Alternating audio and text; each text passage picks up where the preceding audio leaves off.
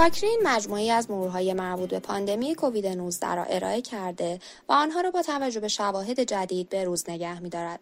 در نوامبر 2022 نسخه دوم یک مرور سیستماتیک پویا یا living systematic review را در مورد کورتیکو های سیستمیک منتشر کردیم.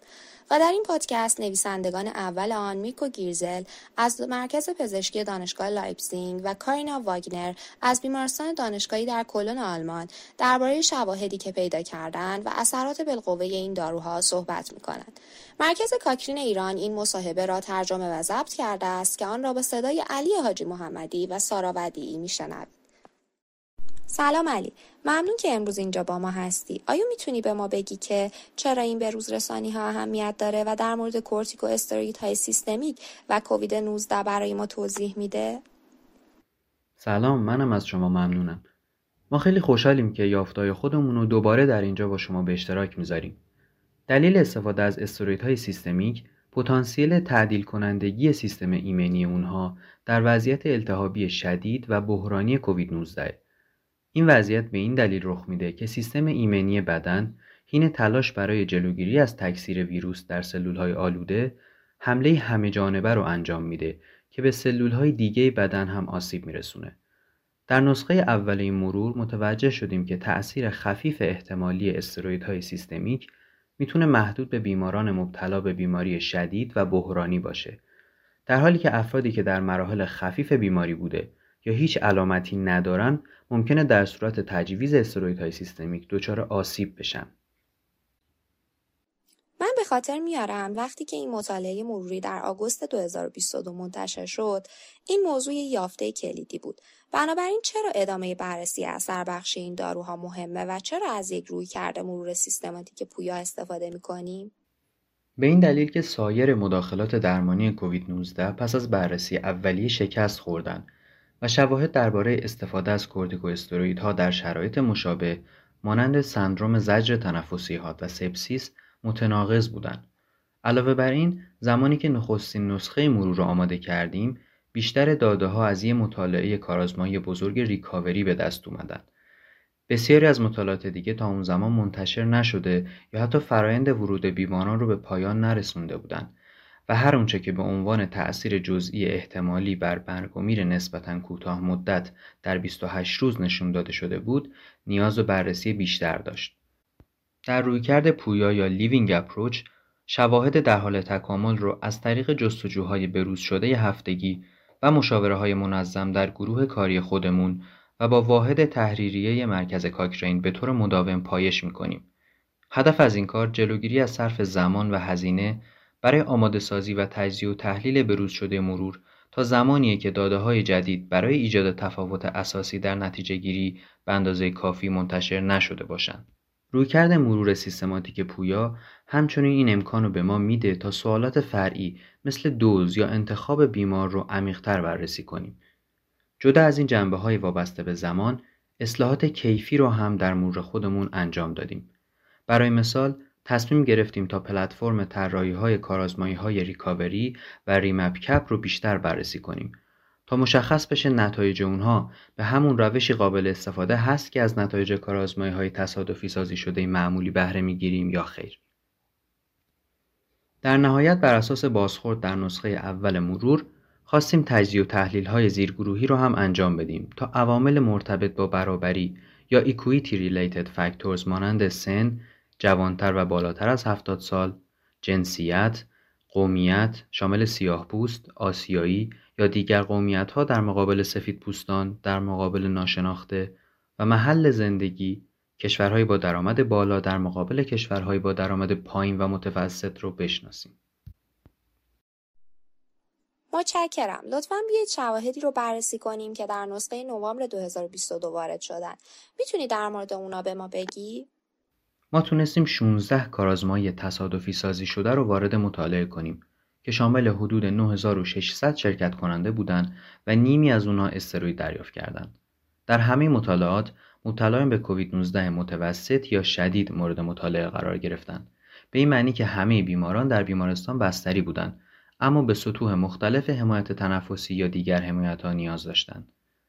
11 کارآزمایی مصرف کورتیکواستروئیدهای سیستمیک رو به همراه مراقبت استاندارد با فقط دریافت مراقبت استاندارد مقایسه کردند و در برخی از اونها دارونما یا پلاسبو به مراقبت استاندارد افزوده شد و چهار کارآزمایی به مقایسه دوزهای مختلف دگزامتازون هم پرداختند.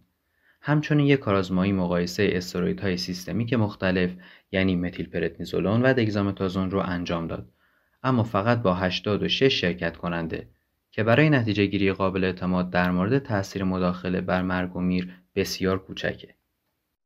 بنابراین یافته های مطالعات دیگر در مورد تاثیرات اون بر افراد مبتلا به کووید 19 به ما چی میگن؟ داده های حاصل از ده مطالعه که شامل تقریبا 8000 شرکت کننده بودند شواهدی رو با قطعیت متوسط فراهم کردند که افزودن های سیستمیک به مراقبت های استاندارد احتمالا تا سی روز بعد از شروع مصرف استروید تاثیر اندکی بر مرگ و میر ناشی از همه علل بر جای می‌ذاره اما شواهد موجود مبنی بر تاثیر اون بر مرگ و میر ناشی از همه علل تا 120 روز بسیار غیر قطعیه برای مرگ و میر ناشی از همه علل تا سی روز به نظر می رسید افراد کمتر از 70 سال در مقایسه با افراد 70 سال و بالاتر از های سیستمیک سود بیشتری می‌برند.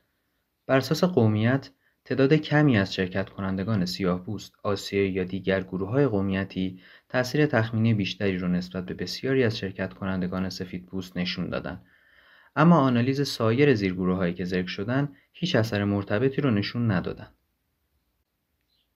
ما به ویژه در مورد مقایسه جدید دوزهای مختلف های سیستمیک به نتایج جالبی رسیدیم اما ارزیابی ما از خطر سوگیری یا بایاس به این معنیه که فقط شواهدی با قطعیت پایین و بسیار پایین وجود دارند که نشون میدن دوزهای 12 میلی گرم یا بیشتر در روز در مقایسه با دوزهای 6 تا 8 میلی گرم در روز ممکنه منجر به کاهش مرگ و میر ناشی از همه علل طی 28 روز بشن.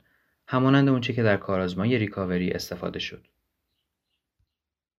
در مورد بیخطری مداخله چطور؟ چه شواهدی درباره عوارض ناخواسته وجود داره؟ فقط دو مطالعه با 678 شرکت کننده عوارض جانبی جدی رو گزارش کردند و پنج کارآزمایی با 680 شرکت کننده داده هایی رو در رابطه با بروز عفونت های اکتسابی بیمارستانی و عوارض جانبی جدی بیشتر از حالت معمول ارائه دادند. با این حال به دلیل وجود خطر بالای سوگیری در نتایج این مطالعات همراه با احتمال وجود سوگیری انتشار از انجام متاانالیز خودداری کرده و نمی‌تونیم نتیجه گیری محکمی رو ارائه کنیم. در کنار بروزرسانی مواردی که در مرور نخست بررسی کردیم، آیا جنبه های دیگری از بروزرسانی مرور وجود داره که قابل ذکر باشه؟ بله قطعا. اگرچه نمی‌تونیم اینو به صورت کمی بیان کنیم، بسیاری از شرکت کنندگان در مطالعاتی که در این بروزرسانی گنجانده شدن پیش از آغاز برنامه های گسترده واکسیناسیون وارد مطالعه شده و اکثر اونها برای نخستین بار به عفونت دچار می شدن. وقتی می خواهیم این نتایج رو به شرایط فعلی تعمین بدیم تاثیر غیر مستقیمی رو بر کل مجموعه شواهد ما بر جای می‌ذاره. همچنین اکنون تاکید بیشتری بر جنبه کلی سلامت کووید 19 داریم و به عنوان مثال در مورد این امکان بحث کردیم که در مناطق کم برخوردار یا گرمسیری ممکنه به طور قابل توجهی های بیشتری از های ثانویه ایجاد بشه که شاید نیاز به احتیاط بیشتری در استفاده از استرویدها وجود داشته باشه.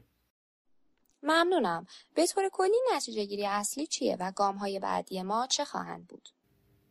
پیام اصلی اینه که به نظر می‌رسه مصرف های سیستمیک تاثیر کمی بر مرگ و میر کوتاه مدت تا سی روز دارن که مبنای گنجوندن اونها در دستورالعملهای درمانی در سراسر جهانه. با این حال اونا چیزی شبیه به راه جادویی با قدرت تغییر مسیر همهگیری نیستند. با نگاهی به آینده می‌دونیم که 23 کارآزمایی تکمیل شدن اما هنوز نتایج خودشون رو منتشر نکردن و حداقل 42 مطالعه دیگه هم در حال انجام هستند. این مطالعات ممکنه به رفع عدم قطعیت های باقی مونده کمک کنن. فقط داریم زمانی مرور رو بروز کنیم که شواهد جمعآوری شده به ما امکان میدن تا نتیجه گیری های قطعی تری داشته باشیم. در نهایت علی اگه دیگران مایل به خوندن این مرور باشن چگونه می‌تونن به اون دسترسی پیدا کنن؟ این مقاله به صورت آنلاین در نشانی cochranelibrary.com در دسترسه. با وارد کردن عبارت نقش های سیستمیک در درمان کووید 19 به فارسی یا corticosteroids for COVID-19 به انگلیسی در کادر جستجو مقاله و لینک اون ظاهر میشه شنوندگان عزیز نیز می‌تونن مستقیما در پلتفرمی که این پادکست رو از اون دریافت کردن به لینک مقاله دست پیدا بکنن.